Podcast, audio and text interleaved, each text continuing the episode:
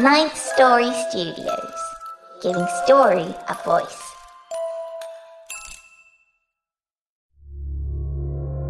This podcast is part of the Dark Myths Collective. Visit darkmyths.org to discover more shows like this one. The darkness awaits.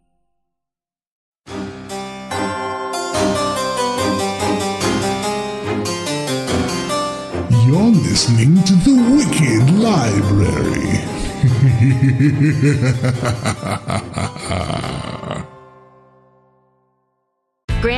University makes earning your degree possible with over 130 academic programs for traditional campus students, with more than 80 bachelor's programs offered online.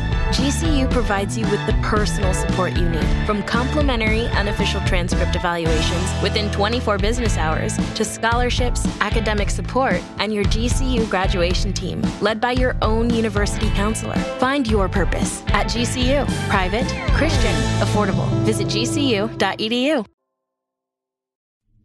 Hello, and welcome to episode number 810 of the Wicked Library. As always, before we get started today, a huge thank you to our Patreon and direct supporters. You make this show possible, and we appreciate you and the wicked amount of love you send our way every month. If you enjoy this show and want to help us keep making it, you should support us on Patreon. Not only do all of our patrons get a completely ad free show, they also get the highest quality version of the show, access to our archives with the first five seasons, official bookmarks, and depending upon the level of support, for our $10 a month supporters, you get something extra special. You get access to our new show, The Private Collector. We now have three episodes of that show out. We have plenty more to come. And I'll tell you what, it just gets weirder and more dark and more fun with every new episode. So go ahead, sign up, and get access to The Private Collector, written by Aaron Vleck, starring yours truly, Nelson W. Pyles, Addison Peacock, and a growing cast of characters.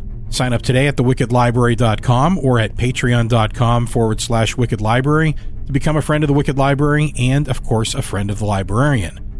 We're working very hard this season to make the show sustainable for season 9 and beyond, and of course, we do need your help to do that. Also, a big thank you to those who took the time to rate us five stars and write a short review on iTunes. Your ratings help others find the show. And of course, we do love hearing from you and why you listen to the wicked tales we share. And a big thank you to Nichole Goodnight for giving me a little bit of help with today's story. Thank you so much to all of you for listening and supporting the show and our contributors. And remember, if you enjoy any of the stories that you hear, find the work of the authors and buy their work. It helps them keep making more. You can find links to them and their work at thewickedlibrary.com. Warning. If you haven't figured out that the Wicked Library has strong themes of an adult, sometimes violent and decidedly scary nature, then by all means keep listening. Go on, it's just that you're not going to complain about it. Oh, you can try, but you'll be scoffed at and ridiculed mercilessly by the host, the narrators, the producers, and you could bet your dangling participle me. Go ahead, try it. You're not gonna like it one little bit, but our millions of listeners will eat it up. and that's not hyperbole, kiddies. So there's your warning. Enjoy the show, kiddies.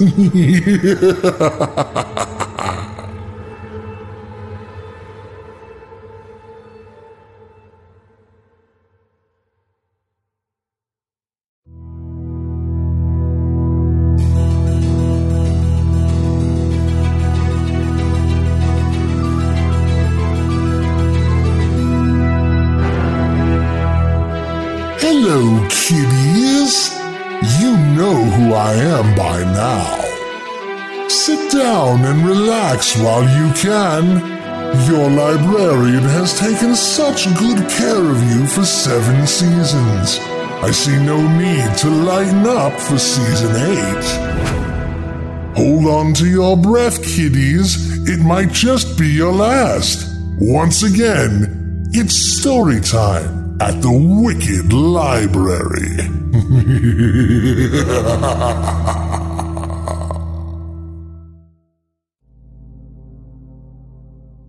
Kill Them with Kindness by Kylee Wardle. Daniel Barney was a business law professor at a prestigious university. He grew up with parents who entitled him to all that he pleased and conditioned in him the belief that you deserve everything that happens to you. He viewed the whole world as detrimental to his own aura of superiority. He blamed victims for the tragedies they fell into, blamed the weak and less privileged, and believed they were all dealt divine justice. He moved through life in a toxic stream of consciousness, condemning everyone in their existence. For the mere sight of such unfortunate excuses for people made him snarl. He was foul growing up, and only stewed in this as he grew older, and had no appreciation for anything unless he produced the results for his own personal gain. He accosted anyone who dared defy his expectations that all must be convenient for him. Daniel was blind to his own fallibility. Nobody could stand Daniel Barney. His energy was like a tornado of fire. The only people who resonated with him were his equally toxic parents, who eventually died in a car accident. Of course, Daniel hadn't a tear to shed about the ordeal, blaming his father for his old age and therefore lack of motor skill when it came to operating their vehicle that night. The insurance paid out, and he wanted for nothing but to revel in his newly inherited estate, considering an early retirement.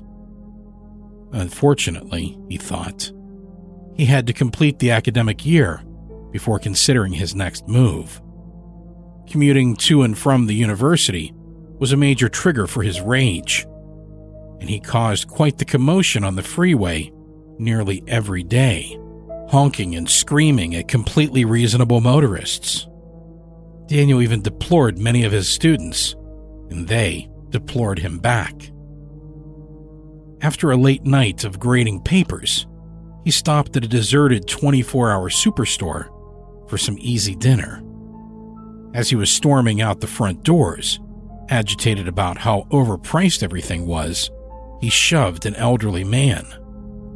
The gentleman politely turned to Daniel to apologize, though it wasn't even the old man's fault. Since there was nobody around to put Daniel in his place, he sneered and berated the kind man. Just drop dead if you can't see where you're fucking walking. To this, the kind man simply stated, I don't appreciate your tone or your language, friend. Excuse me? Daniel scoffed. Not your damn friend, you old shit.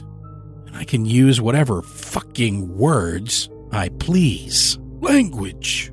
You know, the devil is always the one you least expect. The old man responded with a smile. Is that supposed to intimidate me, geezer? Does the devil give a rat's ass how I speak to you? Daniel replied. Suddenly, the man's sweet face turned sour. His gentle eyes became menacing before sinking into the back of his skull, leaving dark pits of the sockets. His hunched, frail body began to extend with the grotesque sound of cracking bones as a sharp, horrendous shriek escaped from his now elongated mouth. His entire frame became like a towering, twisted statue of stretching flesh. Daniel's stomach writhed like nothing he'd ever felt. The horror he witnessed made everything around him dark, as if he were trapped in a void of emptiness, with the monstrous old man, who looked nothing even close to human now. Daniel's legs froze, and he opened his mouth to scream, but nothing could escape. The wretched beast's bony fingers were now as long as the old man's forearms had been. The man's voice was no longer solemn or soothing, but demonic and putrid with fury as he howled. I will not tolerate such vile words from such a vile thing.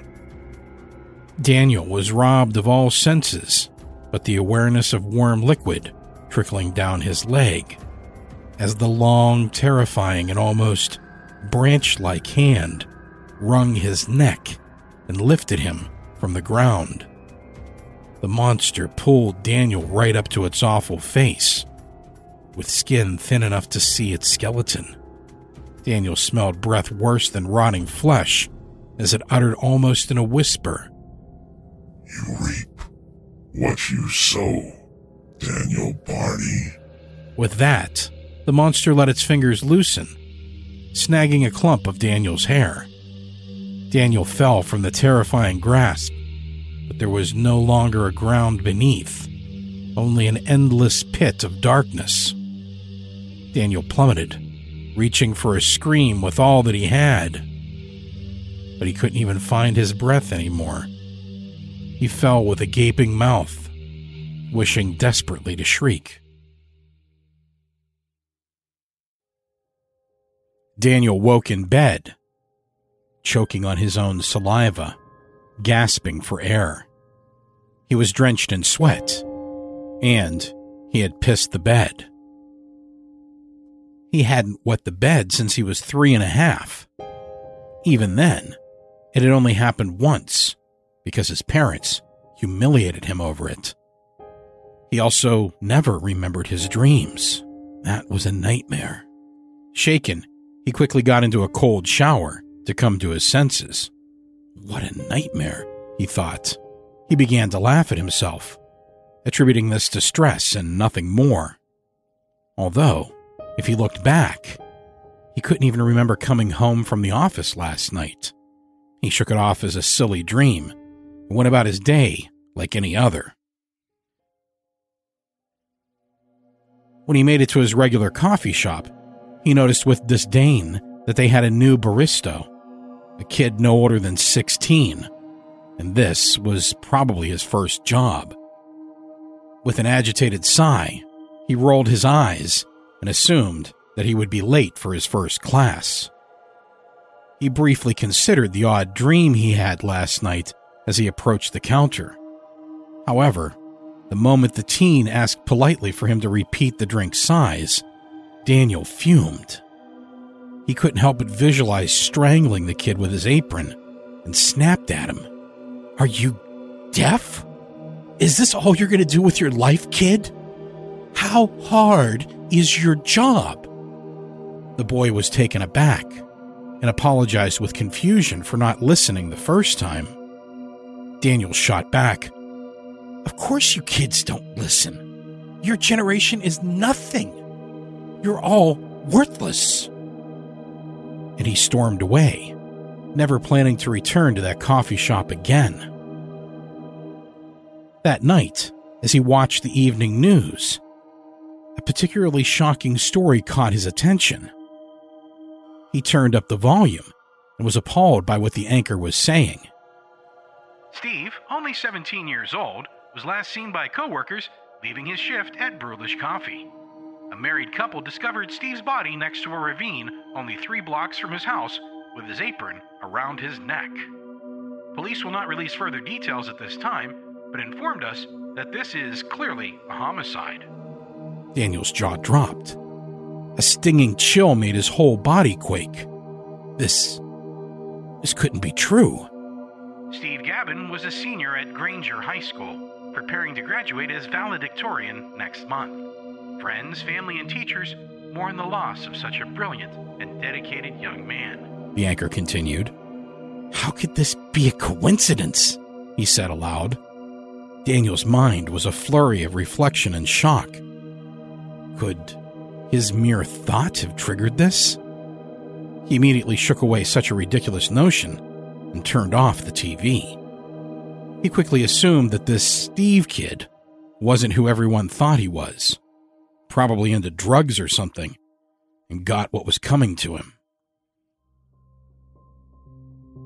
The next day, Daniel was walking through his building at the university with a large hot brew from his newly found coffee shop. Another professor was rushing to a class and crashed right into him, spilling the drink down his best dress shirt. He looked up to see his least favorite colleague, Chelsea Voss, one of the psychology professors. He hated psychology and wasn't particularly fond of women either. As Chelsea frantically apologized, I'm, I'm really she suddenly noticed who she had run into I didn't see. and froze. Daniel was about to erupt and thought twice for once in his life and remembered Steve Gabbin. Don't worry about it, Chelsea, he stated flatly. She stared at him, surprised by this calmness she had never seen before. Let me buy you another another coffee. Uh, and a new shirt. She asked and nervously chuckled. He sighed and reassured her that it was nothing and quickly continued on his way to his office.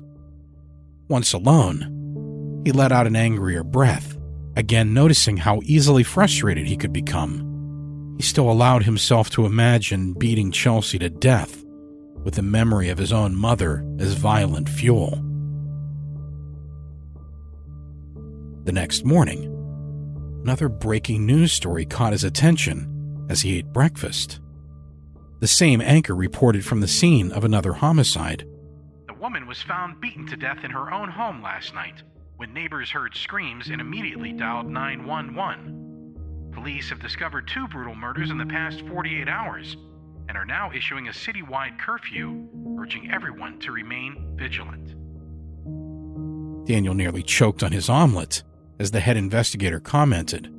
The victims have no clear connection, but we're considering the possibility that the same perpetrator attacked both Steve Gabbin and Chelsea Voss due to the brutal nature of the crime scenes. That is all we can release at this time. Daniel turned off the TV like he did the other night, only now he trembled in fear. He hurried into work and immediately searched the web for any information he could dig up on the victims, the murders, and even the devil himself. He was now convinced that the terrifying monster was not actually a nightmare, but a warning. He had failed to heed the warning, now he was receiving the dues. Daniel was no religious man, but the notion of a demonic force seemed plenty plausible at this point. A knock on his office door made Daniel jump. The young administrative assistant timidly let him know that a man was here to speak with him. Detective Jack Mitchell. His stomach churned like it had the night he had encountered the evil figure. He cleared his throat, and in the most falsely polite manner he could muster, told her to let him in. Mr. Barney, my name is Detective Jack Mitchell. I'm sure you heard the news regarding one of your colleagues, Miss Voss. The detective was not one to beat around the bush. Daniel managed to appear more concerned than he was petrified. Yes, absolutely horrendous what happened to her. I saw the news this morning. Right, Jack stated. I'd like to ask you some questions if you don't mind, since you work with her, that is. I'm going to be honest with you, Detective Mitchell. I didn't know Chelsea very well, and we didn't even teach under the same department. Her office is just in an adjacent building. That's all I really know. I'm sure you'll come to find out that I'm a bit of a loner. I like to keep to myself, Daniel replied. Jack stared him down. I will be honest with you, Daniel. I know you had incidents with the two certain individuals within the past two days. Witnesses reported that you screamed at Steve Gabbin over a small misunderstanding just hours before we discovered his body. Other witnesses also reported that you interacted with Chelsea Voss hours before the 911 call was made by her neighbors and her body discovered. I find it fascinating that the only connection we can identify between the two victims are their interactions with you, Daniel. You are well known as.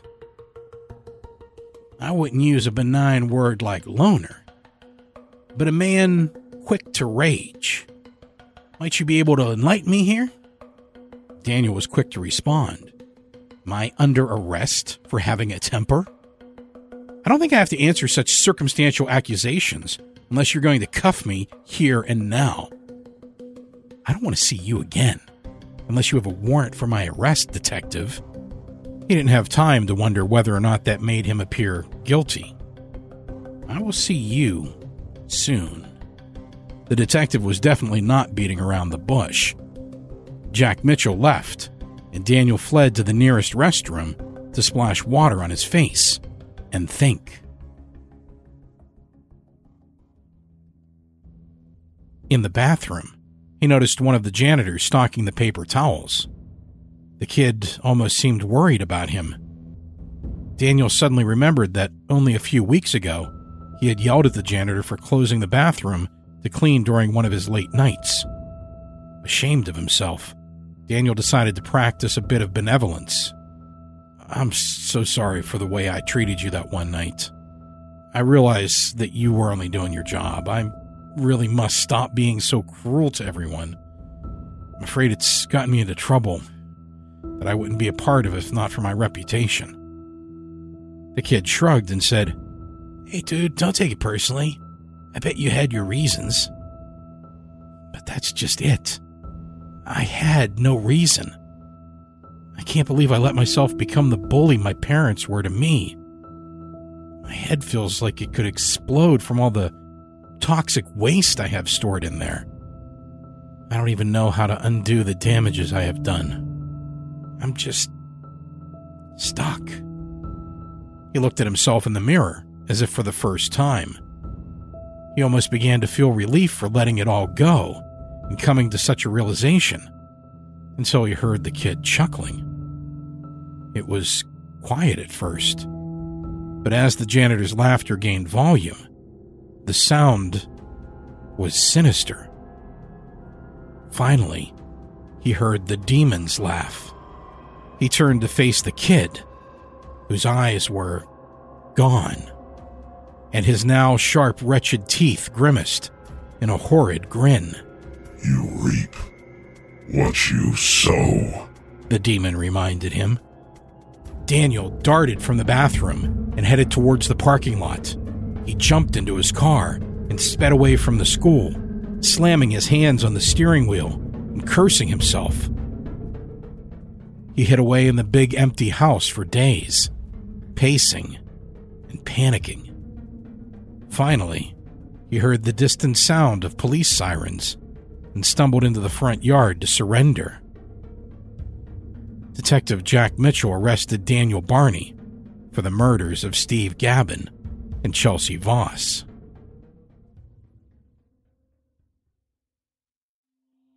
Daniel Barney was convicted of murder in the first degree. It was a particularly interesting case it was debated whether or not the murders could be considered as heat of the passion crimes, because he was known to overreact to incidents that would barely faze anyone else. However, every witness testimony enforced the idea that Daniel was clearly psychotic, and no one could doubt that he would have premeditated such violent outrage. Many of these witnesses pointed out his obvious absence of empathy due to his lack of emotion at his own parents' funeral. The prosecution painted a caustic, dangerous picture of Daniel for the jury. His known behavior was the heavy hitter, and the forensic evidence was the cherry on top.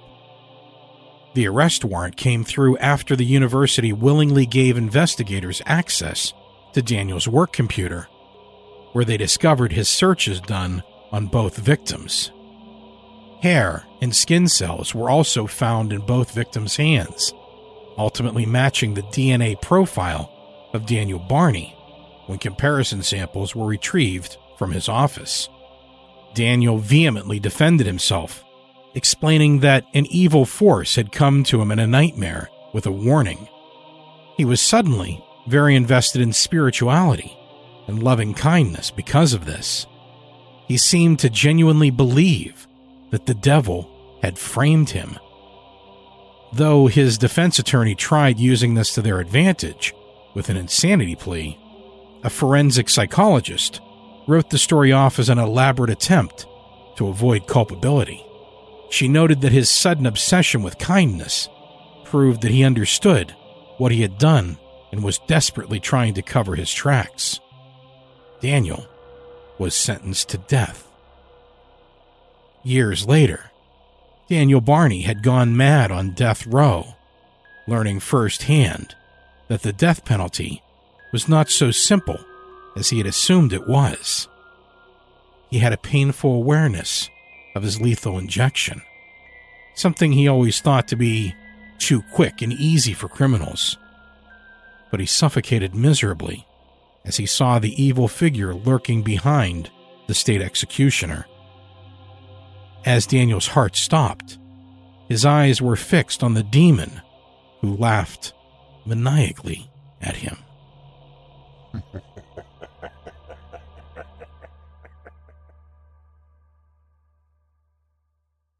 and that was Kill Them with Kindness by Kylee Wardle.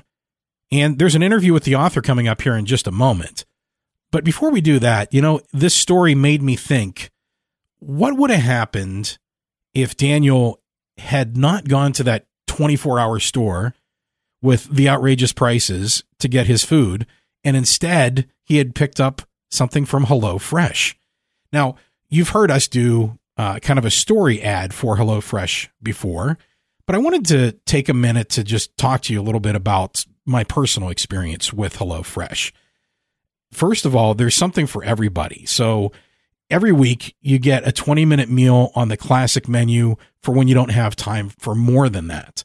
And for me, because I have a full time job and I also spend a lot of time making this show and the lift and the private collector and doing a whole bunch of other stuff. It, it's nice to have the opportunity to not rely on fast food and still get something that's quick and easy and good to eat.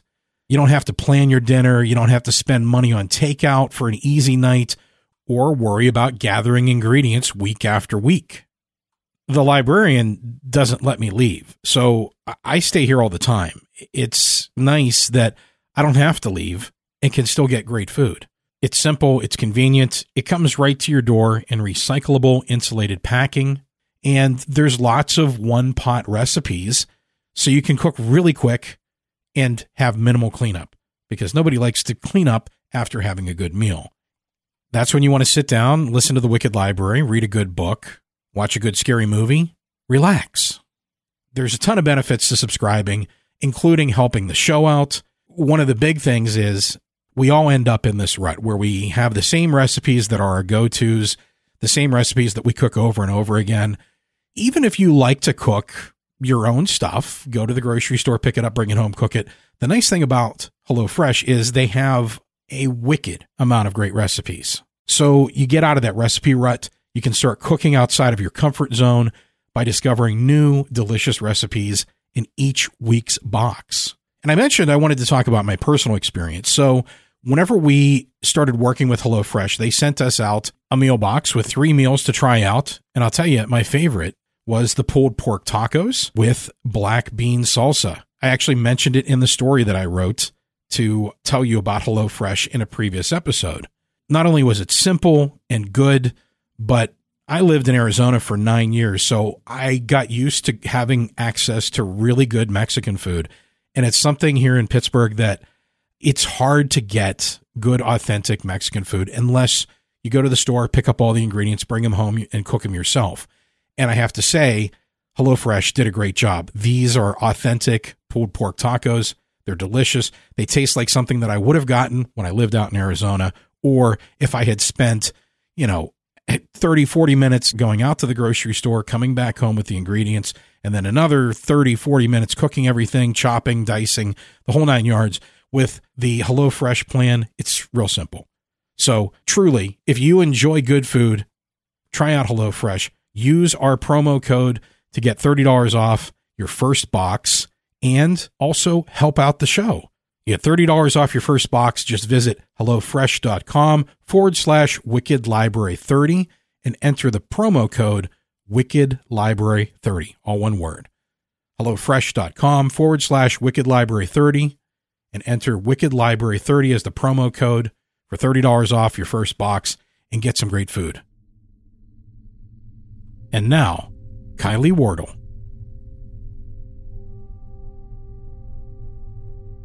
And today, my guest is Kylee Wardle. We've just listened to your story, Kill Them with Kindness. So, I wanted to ask what made this story one that you wanted to tell? We know that it takes a lot of work to write a good story and a cohesive piece So, what drew you into this story and made it one that you really wanted to work with? Well, I was working on a little book with the same figure of speech as the title, and the killing part, of course, has sparked my twisted inspiration to make a horror story out of it, Mhm. and I couldn't help myself. Well, fantastic. So, what was the biggest struggle with the story, uh, putting it together? How did, and, and I guess really most importantly, how did you overcome it? Well, I'm definitely a perfectionist and I have to work with finding ease and uncertainty. And I was just having fun with this concept. Really, I was writing it for shits and giggles to start, and then it became more of a deep cautionary tale. And I had to stop nitpicking everything and just allow it to flow and be what it will. And overcoming it definitely was submitting it to the Wicked Library and putting it out there kind of dominating that initial uncertainty whether or not I would have been chosen. I just wanted to just put it out there. Well, yeah, there's a lot to that. I mean, to, to figure out whether the piece really works, you can work on it as much as you want, but until somebody else reads it and kind of goes through the piece and dives into the story and connects with it, we don't know whether it's going to work or not. We think it does. Uh, so putting it out there and having somebody else read it and decide whether they're going to, um, in, in this case, produce it for audio is uh, a big step and it takes a lot of courage. So congratulations on that. Well, thank you very much. How many drafts did it take for you to get uh, the story in the form that we heard today?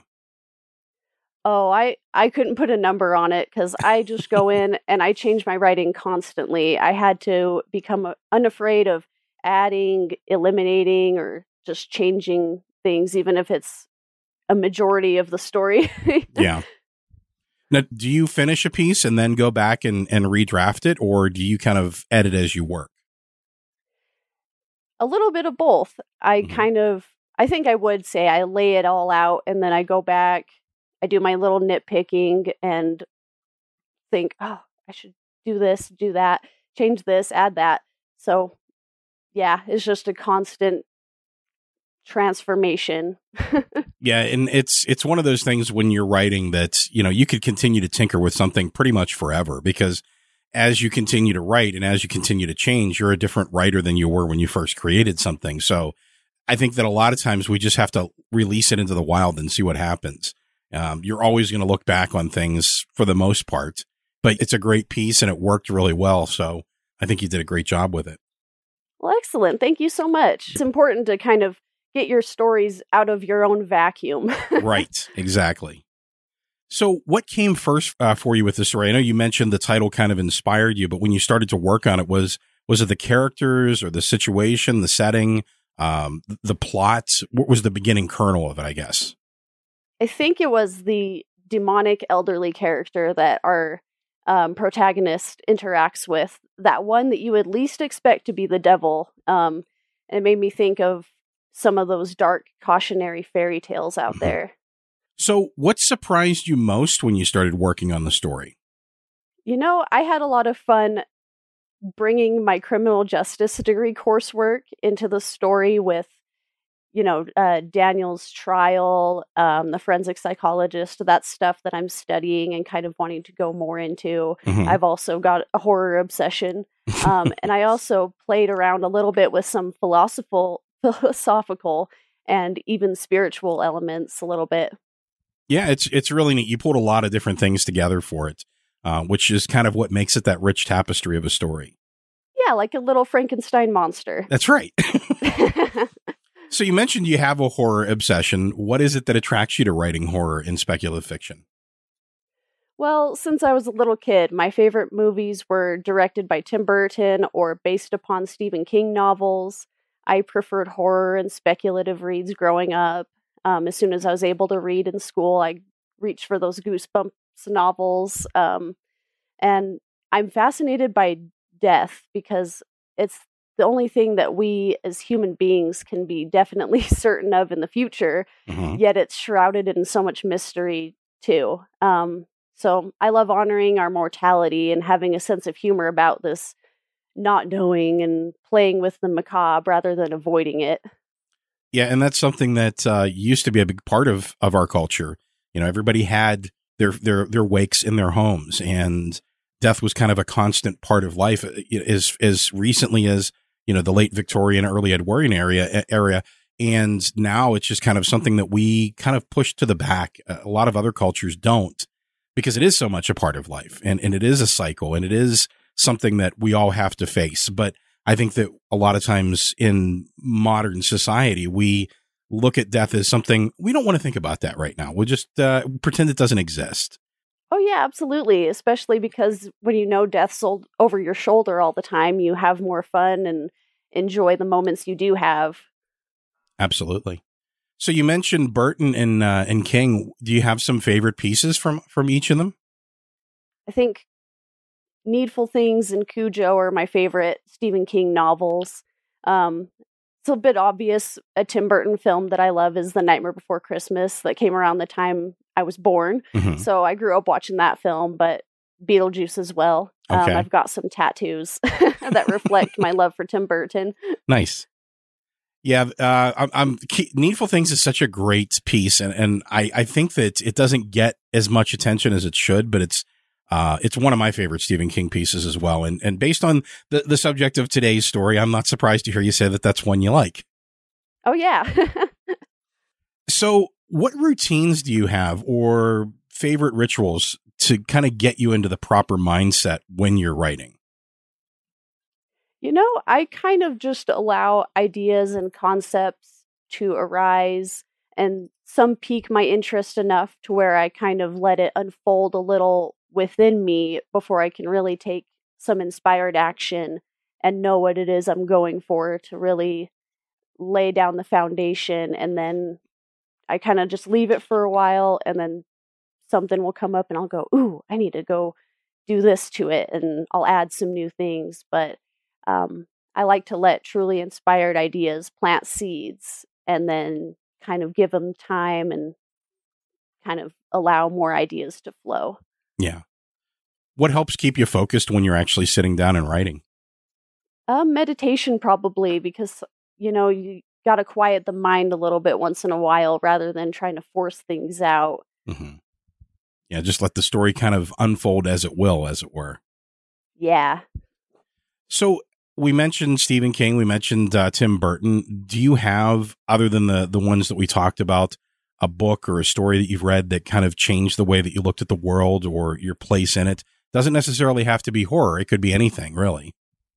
Well, Although these books are fictional, I'd have to say the series A Song of Ice and Fire by George R. R. Martin. Um, I'm working on it right now. I love the historical undertones based off of the War of Roses and really the way he writes it, the limited perspectives of each character that allude to an, a not completely revealed big picture. Um, but I'm also a nerd. That's why I like it. well, you know, you, you mentioned something really interesting there, which is the limited perspective of characters. And I, I think that a lot of times that's a struggle for people is to realize, oh, I got to limit my characters' views so that they don't reveal that they know more than they're supposed to know. Right. And each perspective from each different character is really its own story based on their disposition and what they know or don't know of what's going on. Yeah, exactly. I mean, it, whenever you look at it, you know, we talk a lot about a first person narrative where it's an unreliable narrator because it's just that character's viewpoint. But really, when you look at a, a novel or a bigger story with multiple characters, it's really what you're getting is a mix of all these unreliable narrators that are kind of playing their own little piece in the story, seeing it from only their perspective. And to, to get that whole picture, you know, you use all those characters properly and, and it becomes something very interesting. Right. You kind of have to take one person's perspective with a grain of salt because you don't know where they went wrong in their narration. right. Yeah. I mean, we're we're all colored by our own our own preconceptions, and you know, a lot of times when we we hear people talk about horror stories and where something disturbed them, I think that's all very personal. It, it, a lot of times reveals a lot more to you about the the reader or the listener than it does about the author and the story that they're telling because we all kind of it's it's always collaborative. You know, even though one person's creating and writing it, the person coming to the story also brings their own baggage with them, which gives everybody a little bit of a different take on things, I think. Yeah, absolutely. So, what does a good story have to do to scare you? Because, like I said, horror is very personal. Do you remember a specific movie or a story or maybe an audio piece that you listened to that really disturbed you or scared you? Well, when it comes to frightening me, it has to be the not knowing. So sometimes with horror films, I am not always very frightened because sometimes they come off as a little predictable.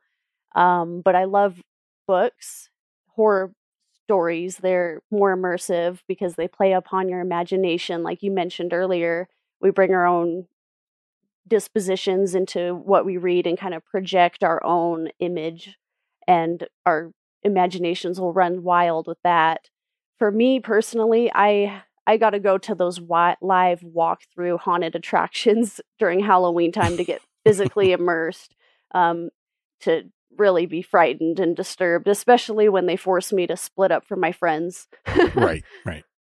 I know you said you love books, so are there a book or two that you've read that um, you really wish maybe you had written? Oh, that's a great question. Mary Shelley's Frankenstein. Ah, very nice. Very nice. What did you like most favorites. about that? Oh.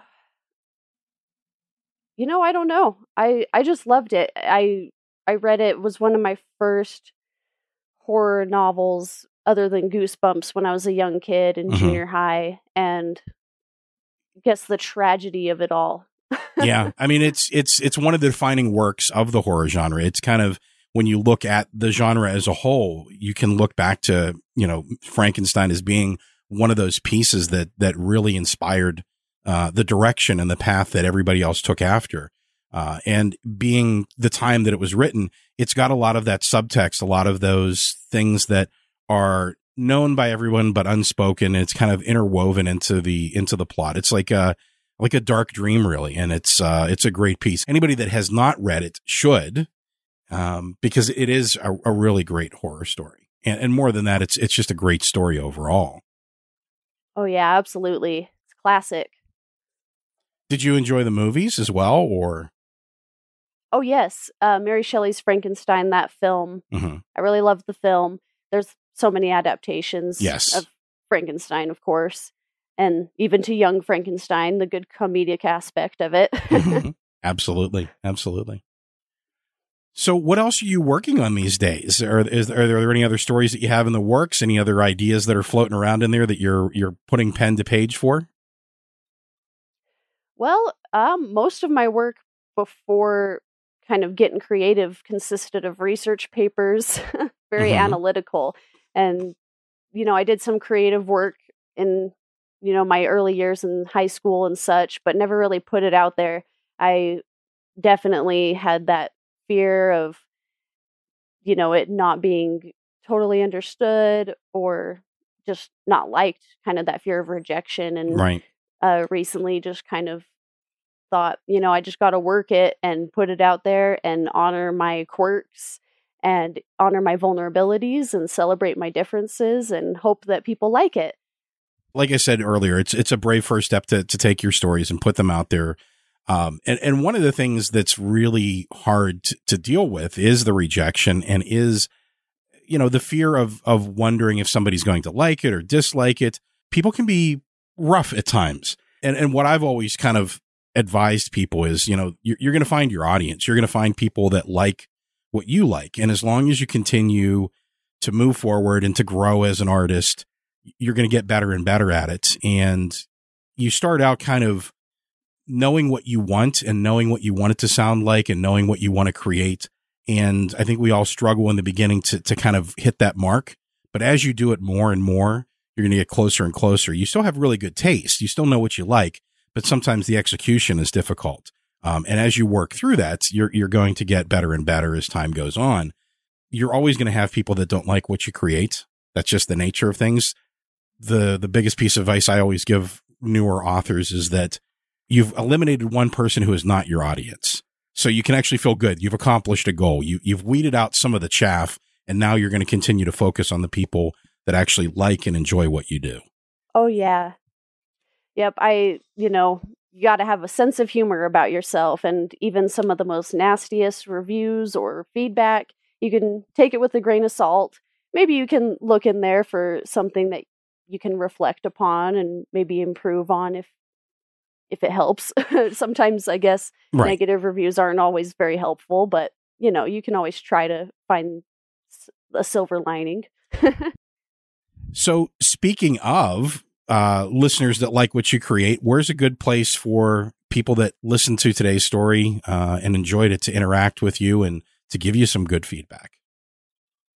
Well, I did not have much of a social media presence before. However, I recently it is a brand spanking new Twitter account, but they can find me at Kill with Kylee. There I'll announce any any work that's coming out, anything that I'm doing from any of my writings, if I appear on any podcasts, videos, and the like. Um, I might even share some of my weird watercolor paintings because I'm a watercolorist as well. Oh, Um, but yeah, um, an- another way they can find some of my work. I recently published a little self-helpy book. It is called "To Kill Them with Kindness: Breaking the Cycle of Anything Less." Long title, shorter book. it's nothing too ex- extravagant, but it's readable in one sitting to protect your sanity when dealing with other human beings if that tends to be difficult. So you can find that on Amazon if you search my name or the title. Um, and right now I'm just working on other fun writing projects. I got two rough screenplays now while I study psychology. Um, and I also like to write goofy, sometimes terrible song parodies. very nice. Uh, if I whip out any more horror or speculative short stories, I definitely know who to share them with. Fantastic. Fantastic. Well, thanks so much for taking the time today to talk. I know we're talking on a Sunday. Everybody's listening on a Tuesday or Wednesday or whenever they're listening, but uh, you know, taking time early in the morning on a Sunday, I certainly appreciate it. Oh, no problem. It was my pleasure. Thank you for speaking with me. Absolutely. Absolutely.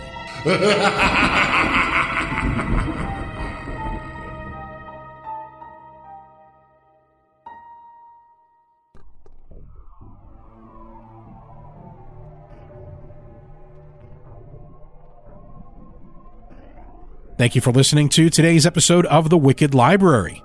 The Wicked Library is a Ninth Story Studios production, ninthstory.com. If you enjoy the show, please consider supporting us on Patreon at patreon.com forward slash wicked library.